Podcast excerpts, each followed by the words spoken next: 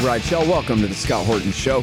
I'm the director of the Libertarian Institute, editorial director of Antiwar.com, author of the book Fool's Aaron, Time to End the War in Afghanistan, and the brand new Enough Already, Time to End the War on Terrorism. And I've recorded more than 5,500 interviews since 2003, almost all on foreign policy, and all available for you at scotthorton.org. You can sign up for the podcast feed there, and the full interview archive is also available at youtube.com/Scott Horton Show. Okay, guys, on the line, I've got Matt Taibbi again, thank goodness. He is at racket.news, and he's also at public.substack.com for a couple of the important pieces we're going to be discussing today. He is, of course, formerly at Rolling Stone Magazine and wrote a whole bunch of great books, including Hate Inc., all about the media that I know you'll really like. And he's been doing some campaign coverage lately, but boy, he's got a big one on Russiagate here. Welcome back to the show, Matt. How you doing? I'm doing great. How are you doing, Scott? I'm doing great. And by one, I meant series on Russiagate here. And you're sharing a byline. Introduce us to your byline sharers, if you would, please. Sure. It's Michael Schellenberger from Public and his partner, Alexander Gutentag, his writing partner, that is. You know, Michael is one of the Twitter Files reporters, and we testified together on the Hill. Right. Okay, great. And now, I love the headline. I knew you were going to get to this eventually. Untitled Gate. I says, Matt, get back to work on that Untitled Gate, man. I need to know what happened at the beginning of this thing here. And, of course, you're the one who's going to tell me. I knew it was true, and now here it's the future, and it came true. CIA had foreign... Yeah. Wait, what? I forgot all about that, but yeah. Right. No, this is like the most important thing that never happened, only now it did. CIA had foreign allies spy on Trump team, triggering Russia collusion hoax, sources say, and there's a couple more that we're going to talk about too, but this gets right to it. John Brennan, the leader of Jabhat al-Nusra, he's the one who got this whole ball rolling in the year 2015. Is that correct? Yes. Well, we've been told a couple of different versions of this story, so I should just give the background on what the story is. In 2017 and 2018, the House Intelligence Committee was run by a Republican. Is this okay if I do this? Because it's not going to make sense otherwise. Of course, dude. The floor is yours. Absolutely. Yeah. So, you know, it's early 2017. Trump has just become president. The world's losing its mind over Russiagate, if you remember. And the House Intelligence Committee at the time, the Republicans were in control of the House, and it was the chairman was a California congressman named Devin Nunes, and he started an investigation in the Permanent Select Committee on Investigations, which in D.C. is nicknamed HPSCI, and they worked on this for 2 solid years, and only a portion of that research ever got out. You might be familiar with the Nunes memo, mm-hmm. which alleged abuses of the FISA intelligence process. There was a lot of controversy, and then finally it turned out to be true after an inspector general report.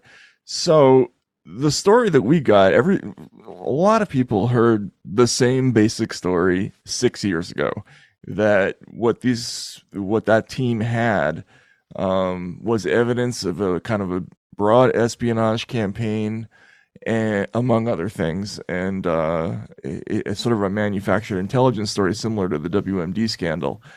But we just couldn't report it because we didn't. It's all classified, and it's been blocked. And finally, some of it trickled out. So we had enough sources who could only from recollections recall the research and reports that were done.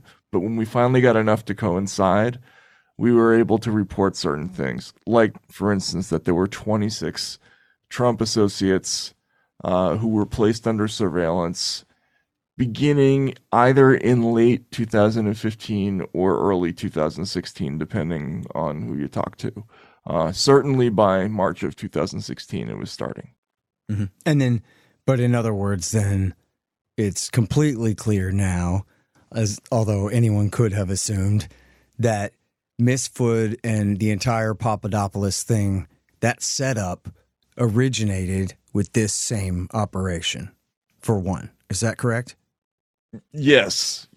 And one of the things that was told to us kind of offhandedly, and this is one of the things that happens in journalism every now and then, where somebody's talking to you and they think they're telling you something really important about one thing, and they kind of casually drop something else that blows your mind. They were talking about how basically they couldn't find anything that was like concrete evidence of real interactions with Russians between, with Trump's team. And they casually dropped the news that, yeah, we find that they were talking to this Maltese professor who turned out to be an MI6 agent.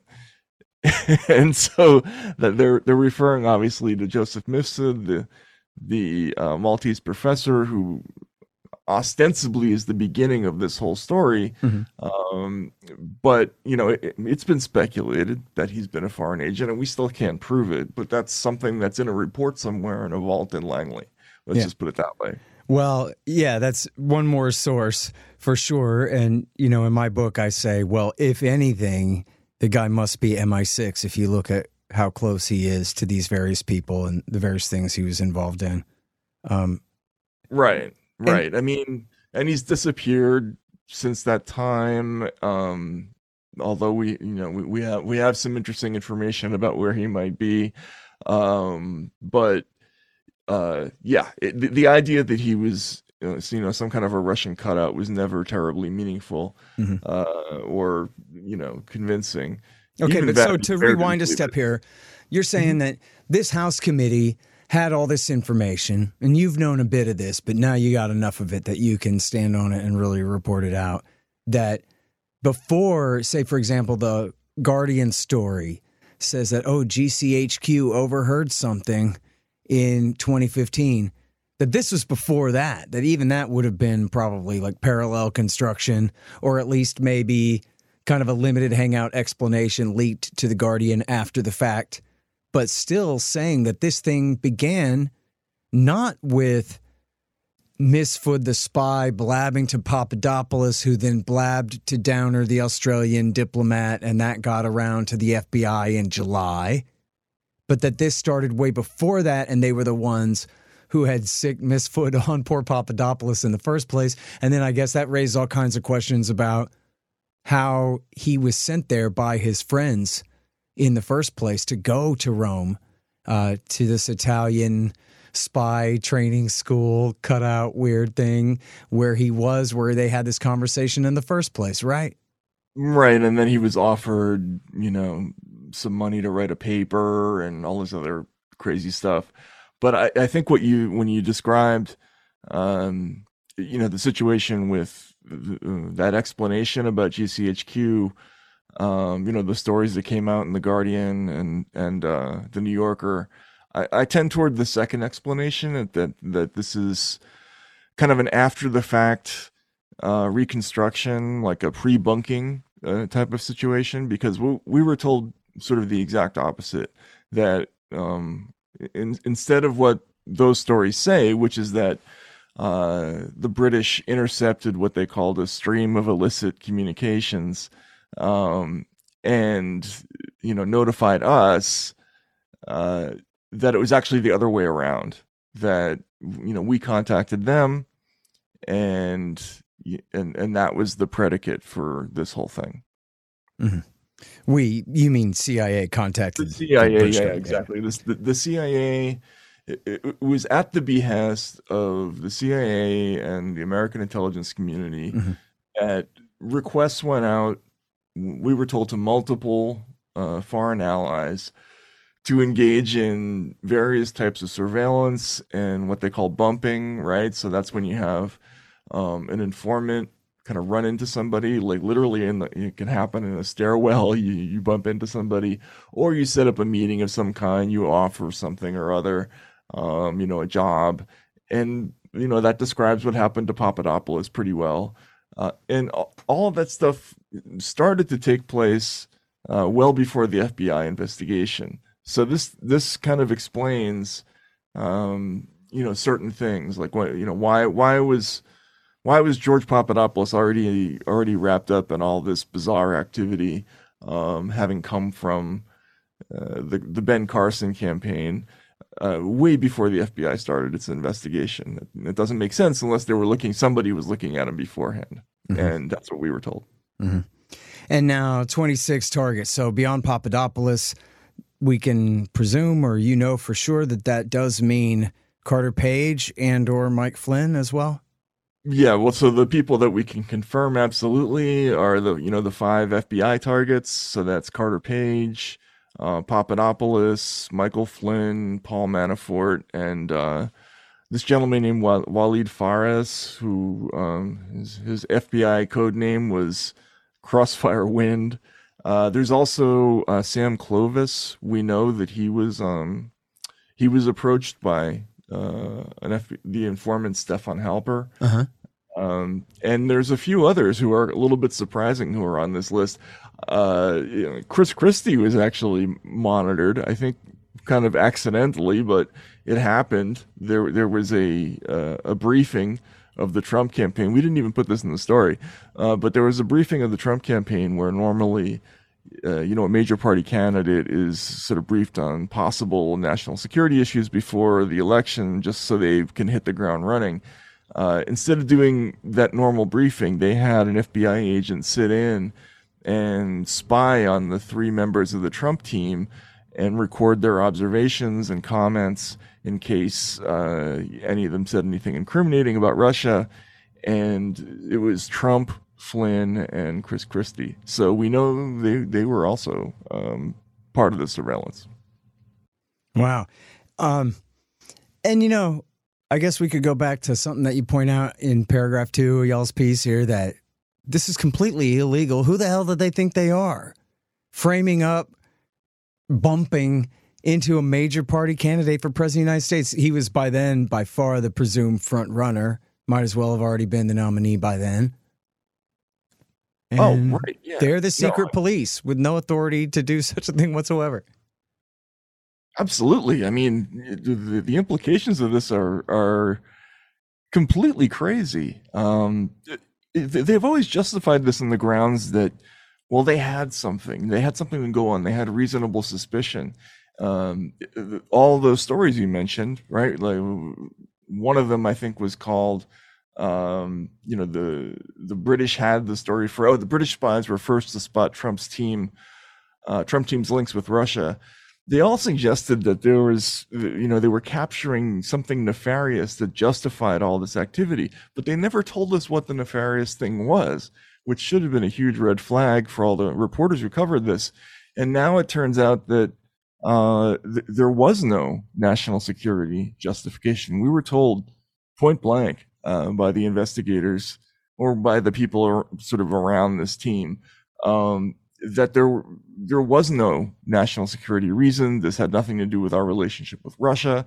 This was all about just taking advantage of politically inexperienced, quote unquote, rookie Trump team, because these were people who might not have seen this kind of thing coming. And I think that was one of the major things that we got was this whole idea that this was not, a failed, mishandled national security investigation. It was something that was political from the start.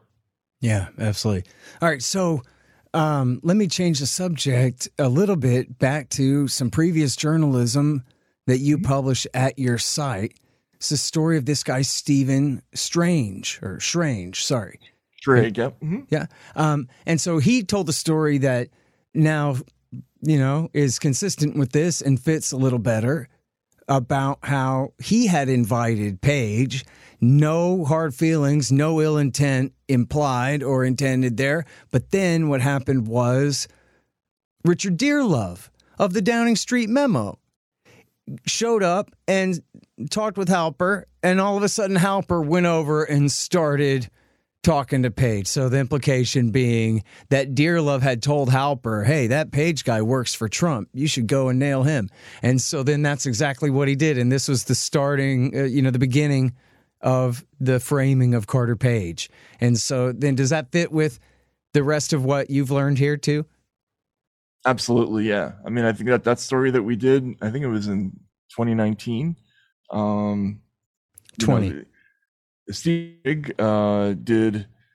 he worked, he was in Cambridge. Stefan Halper was a Cambridge University professor, and Schrag sort of worked under him. And he listened to Halper talk constantly. He eventually got him on tape saying all kinds of crazy things. But the key thing that you're talking about is that Halper ran into Page at a conference in July of 2016. This is before the start of the FBI investigation.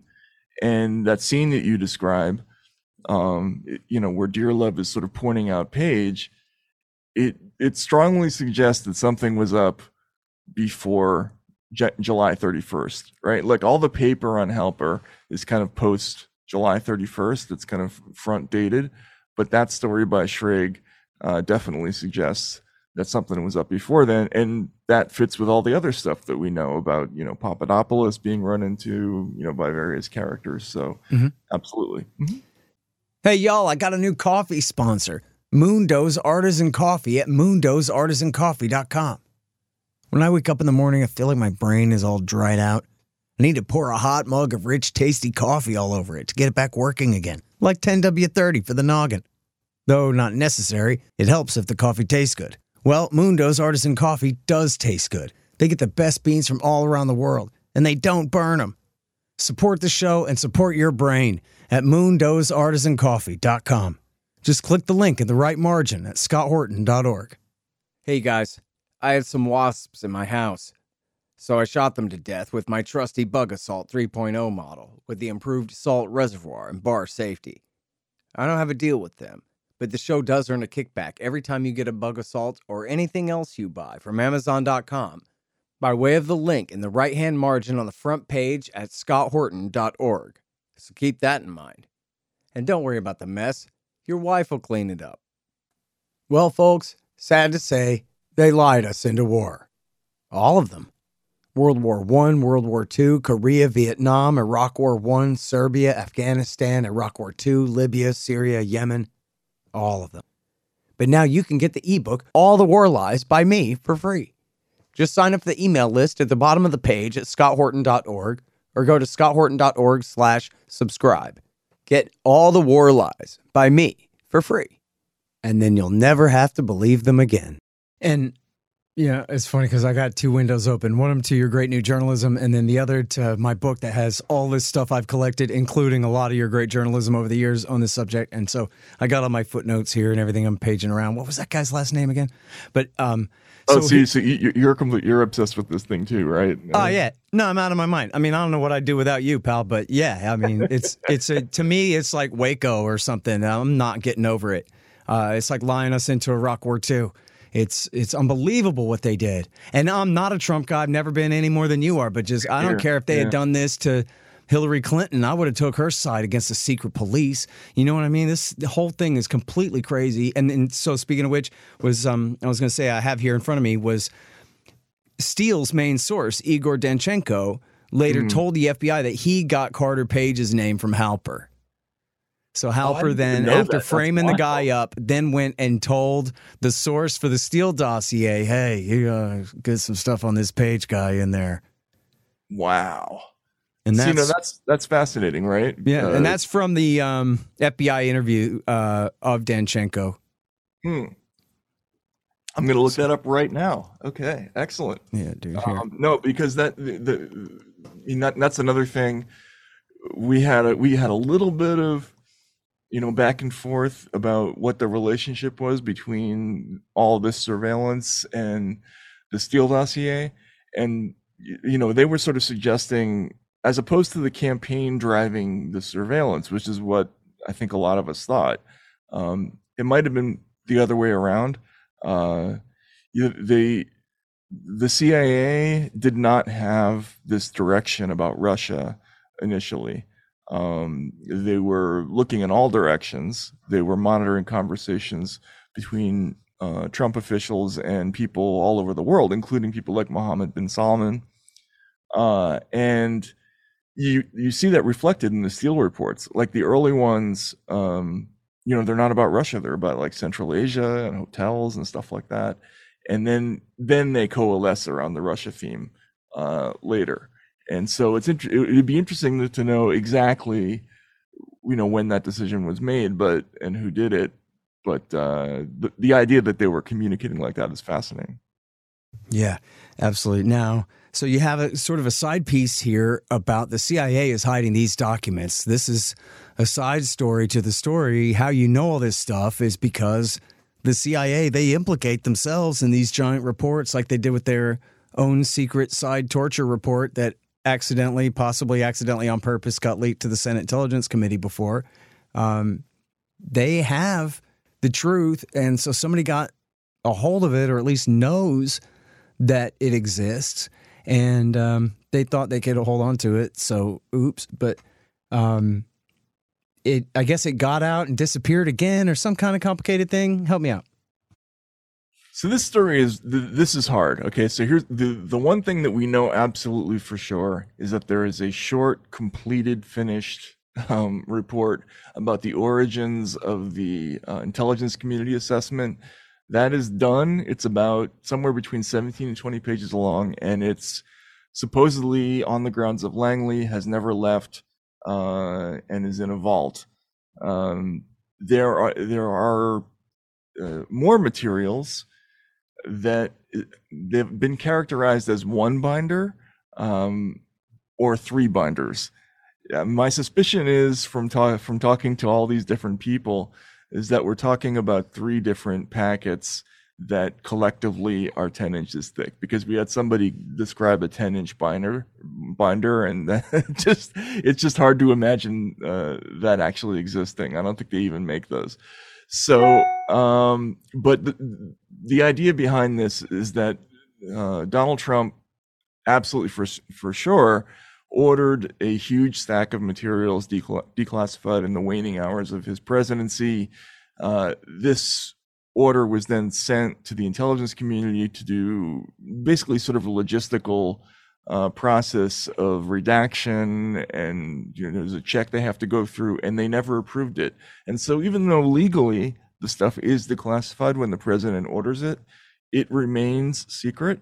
There is a small packet of about 46 pages that did get out, and that stuff is really interesting. I'm sure you've seen it, but there's a gigantic sort of mound of stuff that is still out there and still declassified, still classified, and we need to see what's in that stuff. Yeah, for sure. Okay, and now, well, I'm afraid to move on to this other piece. If there's anything left on the original story here about the start of this thing and Brennan's role in getting this thing going in 2015 or early 2016 that I missed, should I ask you about anything on your mind there before we move on? Well, I mean, we can come back to it. Let's go to the other thing. Let me call up the original interviews and make sure that I've got everything, because this next piece is the one that I spent the most time on. If you're gonna talk about the ICA, So I mean, this is huge. So for people to remember back, Trump's president-elect, and it's January. He's about to be sworn in. It's what, remind me, was it January 17th that they put it out? 3 days before the inauguration? It was January 6th, believe it or not. Oh, okay. I'm sorry. It was the same day, coincidentally the same date as the Capitol riots just earlier, right? So This is January 6th, 2017. And they put out this thing, this intelligence community assessment, and it was, I think, a game-changing document that the main conclusion of it was that Vladimir Putin had ordered a what they call an influence campaign in order to denigrate Hillary Clinton and help President-elect Trump's electoral chances. And the thing about this is that without this ICA, and if you've read this thing, right? If you actually read the document, most people will read it and say, wow, there must have been something else, right? Because it's just a gigantic catalog of like, well, we watched RT and there were these reports that were kind of like unflattering to the United States. Well, and in fact, I think what they did was they took a 12-page report about, essentially whining about RT from years before and just stapled it onto the end like a high school kid would do to just pad the thing. And then, but meanwhile, there's actually nothing of substance in there. And, exactly. And isn't that funny? Because that's exactly what happened with the WMD thing. They actually did take a kid's college report. Mm-hmm. the British did, and turned that into one of their intelligence assessments, the so-called dodgy dossier back then. But this one, they wrote this really oft-quoted sentence. We assess Putin and the Russian government aspired to help President-elect Trump's election chances when possible by discrediting Secretary Clinton. Russia's goals were to undermine faith in the U.S. democratic process, denigrate Secretary Clinton, and harm her electability. We further assess that Putin and the Russian government developed a clear preference for President-elect Trump. Now, the reason this is important is because it ends up kind of serving as the trigger for a whole series of events that come afterwards, including the opening of the Mueller investigation. Mm-hmm. The Mueller investigation technically was the continuation of the Crossfire Hurricane probe, but that had basically already wrapped up by this point. Mm-hmm. It was just the public furor that ensued after the release of this report, which also contained an annex that was not visible to the public with the Steele dossier stuff in there, right? That leaked out. And so this report was critical. And the idea that Russia conducted an influence campaign, I keep having to say that because they never use the word interfere. This is an important detail. The interference, the National Intelligence Council later defined it as, meddling with the technical aspects of voting. So ballot boxes, voter registration, stuff like that. So they couldn't say interference. All they could talk about was an influence campaign. But journalists added that word themselves. Right. And so, even the influence campaign was made up, but still. And look, at the time we covered it on the show, and this jumped right out at us. We were making fun of this at the time. It says right in the ICA, it says, judgments are not intended to imply that we have proof that shows something to be a fact. Right. Okay. Right. Exactly. So we might be bluffing. Says right there in the thing. So, okay. Yeah. Good enough for me to not believe any of it. Right there, and tell you themselves not to believe it. How embarrassing is that, right? I mean, these are people who lie for a living, and they can't even, they can't even come up with something better than that. Seriously. But still, and look, and by the way, I saw that today you put out a thing where you gave credit to a bunch of people who got things right. And first on your list was Ray McGovern, who's the former chief analyst of the CIA Soviet division back in the Cold War days. Well, the last Cold War days.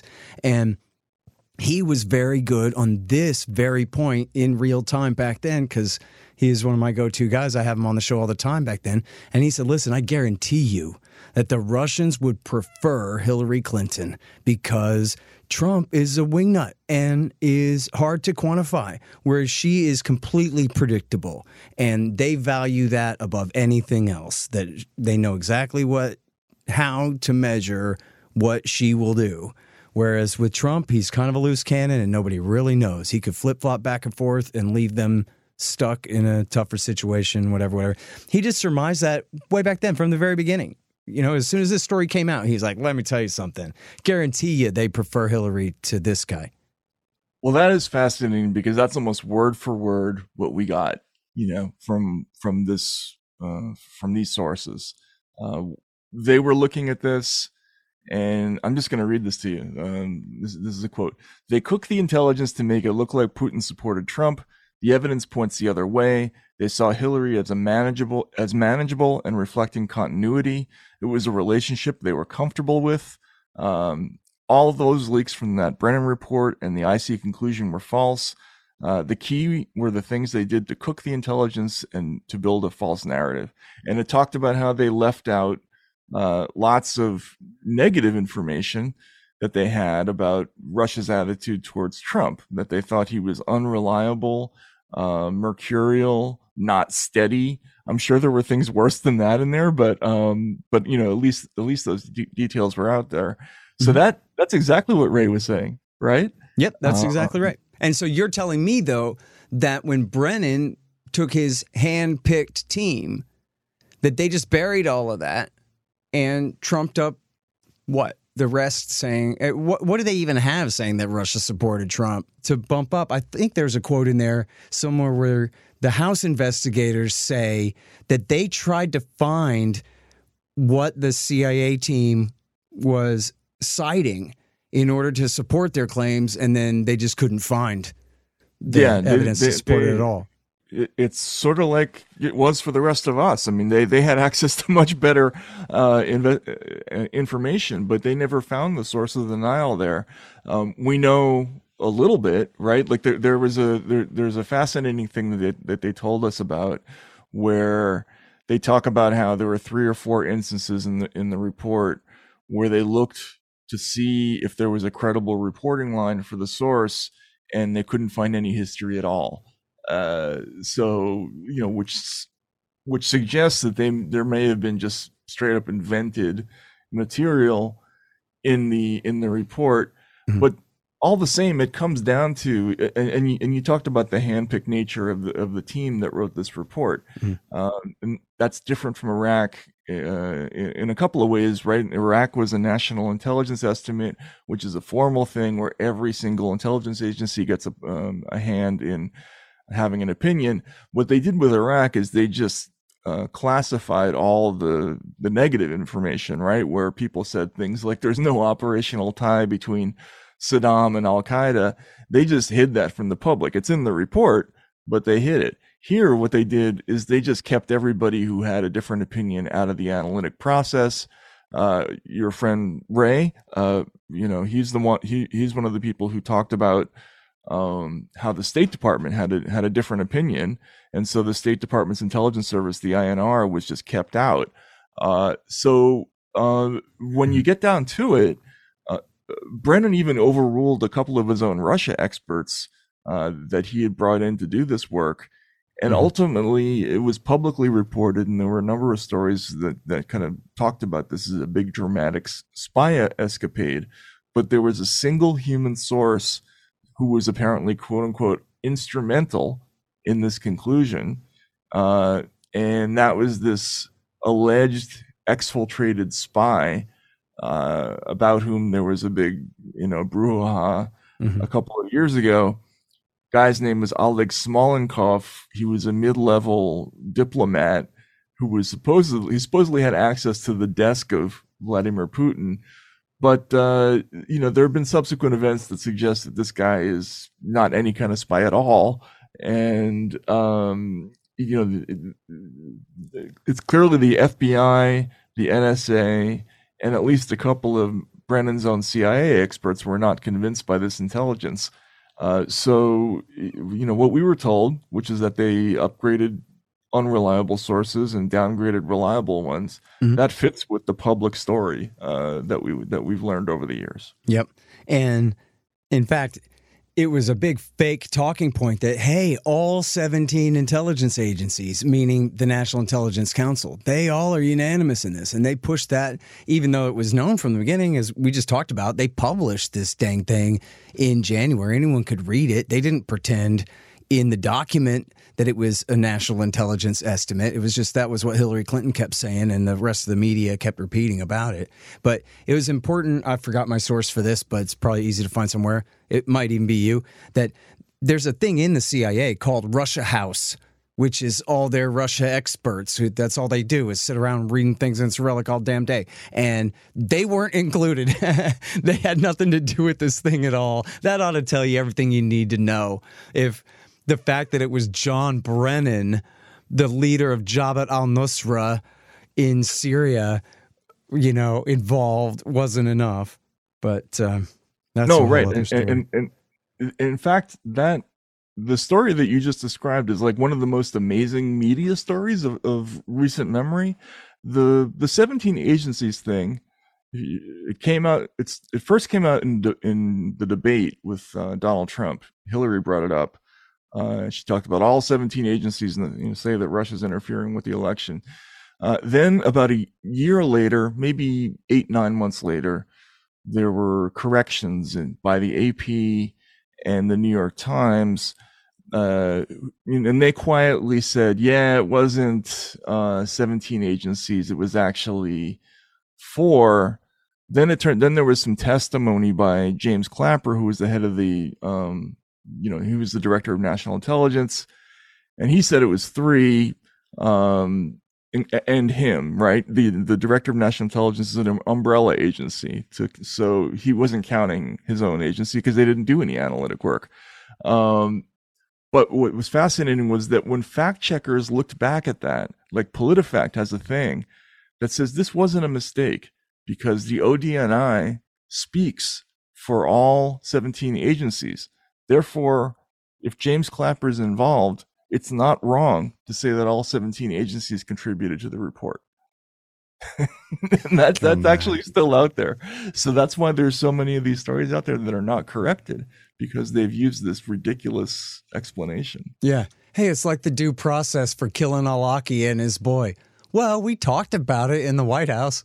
That's a due process.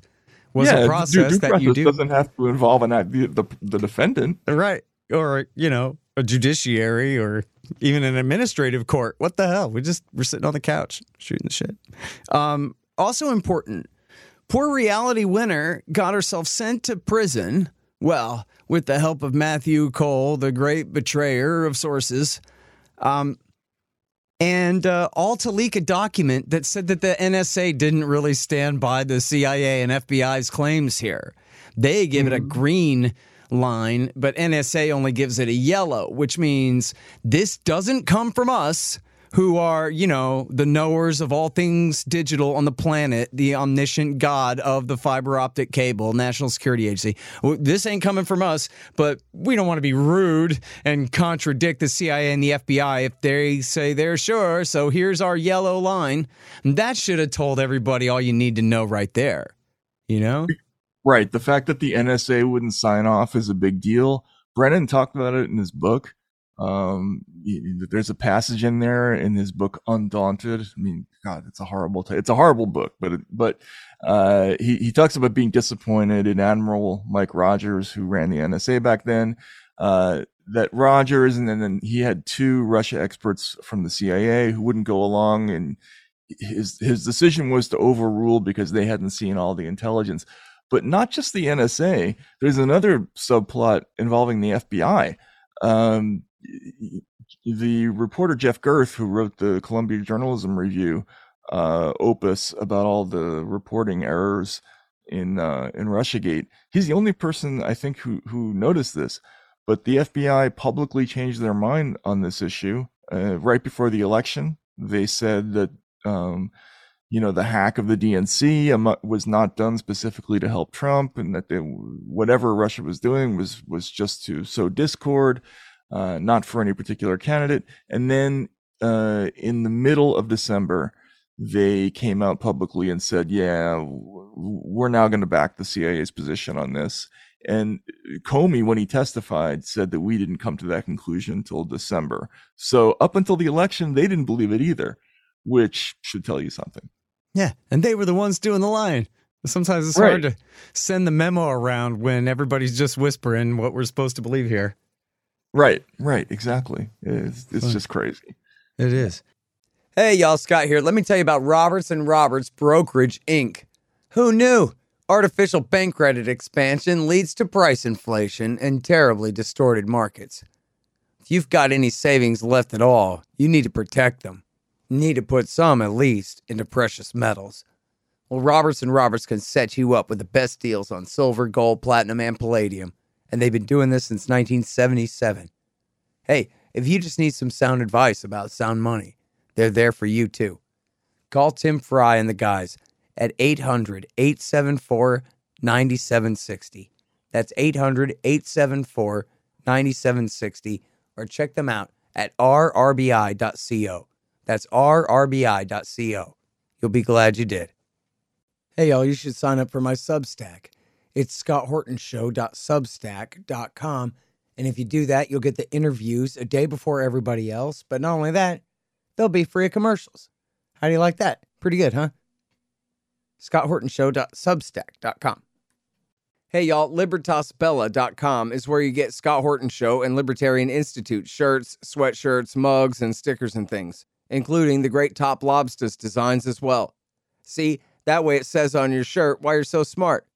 Libertas Bella, from the same great folks who bring you ammo.com for all your ammunition needs, too. That's LibertasBella.com. You know, we got to bring up here, I think, and talk about the role of Gina Haspel here. Because one, I don't know that much about it. But two, also, I like to just clown on Trump that how lazy is this guy that he's the president of the United States of America and he's appointing his deadly enemy to be the head of the CIA in the middle of all of this going on. And he has no idea who she is or why there might be a conflict of interest here at all. I guess it didn't occur to him at all to try to find a loyalist somewhere with the credentials to put in place there, but no. Well, right. Yeah. I mean, Gina Haspel is smack dab in the middle of this whole story. She was station chief of the CIA in London when this was all happening, which means that this whole thing couldn't have happened without her say-so, because when the FBI wanted to go to England and launch their Crossfire Hurricane investigation, they needed the permission of the British government. You have to make overtures to the intelligence community. That has to be done from another intelligence agency, which means that the CIA station chief in England had to negotiate that deal. So she was in the middle of this. She was also in the middle of the moment when an Australian diplomat named Alexander Downer allegedly walked in off the street with information about George Papadopoulos talking about the Russians having dirt on Hillary Clinton. You know, that's a highly malodorous story. So she's a character in this story. And yet when this House Intelligence Committee group put together this report, she continually blocked its release. And, you know, that's one consistent thing we heard from multiple sources around this whole thing, which is that Gina wouldn't let it out. And, you know, Trump was trying to declassify this, and his own handpicked CIA head is the one that didn't let it happen. Also, I just want to, I'm not sure if you remember the story, but do you remember after the Sergei Skripal thing took place, there was a crazy story in the New York Times about how Gina Haspel was showing Donald Trump pictures of dead ducks. Uh-huh. Implying that Russian poison was killing all these animals in the area in England, and they were fake. The pictures were fake, and they didn't show that even to, you know, they didn't have Bellingcat put that out on Twitter or anything. They only used that on Trump. Like, he's the biggest sucker of all. Just show him some dead ducks, right? Yeah, it was fake news just for him, right? It's amazing. And it was done by his own CIA head. And that came out publicly, and he's, you know, look. I think there's a lot of evidence that the Trump team, for all whatever else is going on, they just were blindsided by this whole thing. They weren't experienced. They hesitated to strike back quickly at the beginning because I think they were unsure. You know, I had one person say to me, like, "We didn't know. Maybe somebody had a meeting somewhere, right?" Mm-hmm. So, well, you know, I don't know if you remember this footnote, but you need it just in case somewhere. I think it's really important. I got it from Bob Woodward's book and nowhere else, and we only found it out years later. And I'm sorry, I forget which book. They all have one-word titles, you know, but I'm sure everybody can find it. Right. But what it is it's Trump's lawyer, Dowd. As soon as Trump becomes president, Dowd says to Trump, listen, man, come on. It's me. I'm your lawyer. It's just us here. Tell me, did you do this? And Trump says, hell no, I didn't do a thing, blah, blah, blah. And he goes, all right, well, here's what I want to do. I want to take every scrap of paper from the campaign. I want to turn it all over to the special counsel right now. So I guess this would have been right after Mueller was named. And then Mueller's right-hand guy is this guy, is it Andrew Feinberg? Weissman, sorry. And he says, Trump says, go ahead. So they take every scrap of paper. They don't sift anything. They just take the whole pile and they give it to Mueller's aide. And he says, and Dowd says, listen, we're being decent and fair and upfront with you. We hope that you'll treat us with mutual respect here and we'll, like, you know, do this thing fairly. So come on, this is a gesture of goodwill on our part. Here's everything we got because we know how innocent we are. And then they just continue to screw him for another 2 years straight after that. Pretend to investigate for another 2 years straight after that. Well, and that's a crazy story. And you know what's frustrating about that is that there are all these legends about Donald Trump, the anti-democratic menace, and, you know, he's going to do all these terrible things. It would have been probably legal for him to send, you know, SWAT teams rappelling through the windows of the people involved in this whole thing, and have them whisked away to, you know, supermax prisons in Florence, Colorado, or whatever it is. And at the very least, you know, when the first stories about the P-tape leaked out, he should have hauled those four intelligence chiefs in for a meeting and said, you know, you guys have 20 minutes to explain this or else you're all gone. But they didn't do that, you know, because they just didn't know what to do. I mean, they're not experienced at this game. I mean, of course I'm not either, but I think a lot of, you know, George H.W. Bush wouldn't have been fooled by this thing, right? I mean, the former head of the CIA. So yeah, there's an element of not knowing what these people are capable of, which is important here. Yeah. Well, and look, I mean, out here in the peanut gallery, we knew what to do, which was, at the very least, they should have been keeping up to date on Taibbi and Mate, right? Because... and you, of course. And look, I mean, whatever. They don't got to listen to my show, but I mean, hey, David Stockman, he's a good capitalist, former Reagan advisor. He was killing it on this day in and day out for years. Oh, I didn't realize that. Yeah. And best to the best, Sheldon Richman at the Libertarian Institute and lots of people. But the real thing is more important than that is, and the most important probably for Trump's purposes, would have been to highlight Aaron Mate in The Nation magazine.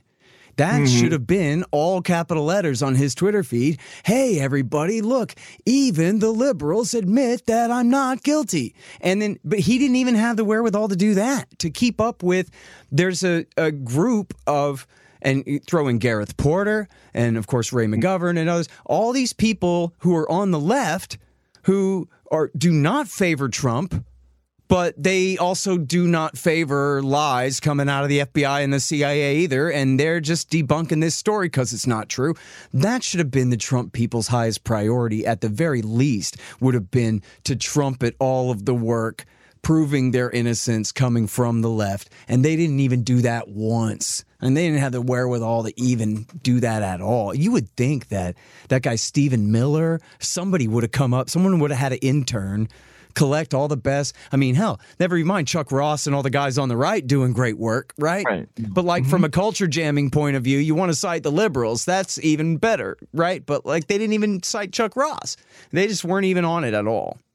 Well, I mean, you make a really good point. And I think, by the way, that's probably the reason that, you know, Aaron was squeezed out of The Nation and Democracy Now. Glenn Greenwald ended up kind of squeezed out of The Intercept, even which he had founded, I wasn't fired, but it was uncomfortable, and the writing was on the wall at Rolling Stone. Mm-hmm. I think because all these organizations knew that it was political, it was radioactive to have anybody in a mainstream organization talking about how phony this whole thing was. Which is why you see what's happened to people like Barry Meyer, right? Who is a very respected New York Times reporter. He wrote a book about Steele, and now he's persona non grata in that world. So I didn't know that one. Yeah, no, I mean it's It's not an accident that there's nobody left in mainstream media who talks about this. Yeah. Hey, and as long as we're daydreaming about how this could have gone different, another one is, and this is something that Ray suggested right away too, is that Trump should have given a speech on the order of like the Saturday Night Massacre situation and said, look, the special counsel and all of his men and the top 25 guys at the FBI and the Department of Justice, you're all fired, all of you, and you're gone. And security, get them out the door right now. But. I also hereby declassify everything that Justice and FBI and NSA and CIA have on me and my team, and I hereby order it to be copied in quadruplicate and delivered to the Washington Post and the New York Times and National Public Radio and the Wall Street Journal, and you sons of bitches do your worst. And so you can't impeach me until the reporting is done. But you go ahead and see what's there, because I know how innocent I am, but I'm not going to let you ruin the whole damn presidency this way by bogging me down on these lies. Forget it. And that probably would have worked, because what could they have said to that? Well, he did order the government to turn every scrap of paper over to us, and maybe we should take a look at it. Yeah, I don't know. Yeah, what would they say? No? Right. I mean, yeah, exactly. Yeah, Sigmar Eliason and her team, they'll find the treason in that stack of papers. Let them go. Exactly. No, that makes a lot of sense. They should have done that, for sure. And McGovern recommended that in real time. You know what I mean? It would have been outrageous, but then also would have been like, then again, that makes sense at the same time too. You know what I mean? So Right. Anyway. Absolutely. All right. So one last thing before I let you go here, because I do have a minute before I have to. This is a really important story that you wrote, too. Why even Democrats should care about the cooked intelligence Russiagate scandal. This is, in other words, all the reasons that you cared, even at the time. Not that you're a Democrat. You're a journalist, obviously, first. But you also wrote the book Insane Clown President about who Donald Trump is to you, which says a lot right there. So, what's the larger principle at stake here that matters so much, you think? Both the Iraq episode with the National Intelligence Estimate, when we didn't hear the truth for 12 years. I mean, they told us the parts that they wanted us to hear, and then they left out all the derogatory information, and it wasn't declassified for 12 years. That's basically what's happening now. It's, they put out something phony and then it leaks out 4 or 5, 8 years later, whatever it is. It's too late at that point. Manufactured intelligence, no matter what the subject is, it has a profound impact on politics, because they can argue for almost any kind of action, and the public's attention span just isn't equal to the level of trickery that they're able to bring out with this stuff. So I think people need to bring a level of skepticism that's even degrees higher than it's been since 9/11 and the WMD fiasco, because now we know that they'll lie openly in these things, and we just got to be on the lookout for it. Yeah, well, I mean, it's such an important cultural phenomenon, the way that the left kind of joined forces with the liberals in rallying around the national security establishment, because it's not even the FBI. We're talking about the FBI's counterintelligence division and the CIA here. They're the ones kind of generating this thing. But since Trump is the infection, then they're the antibodies. And so the left sides with the national security state against the elected president in such a harsh way, and now it's taken, I guess, finally the war in Israel-Palestine to split the left away from the liberals again on, you know, whose side are you on these things. But now here we go again. It's election years we're talking about right now, and, you know, we skipped...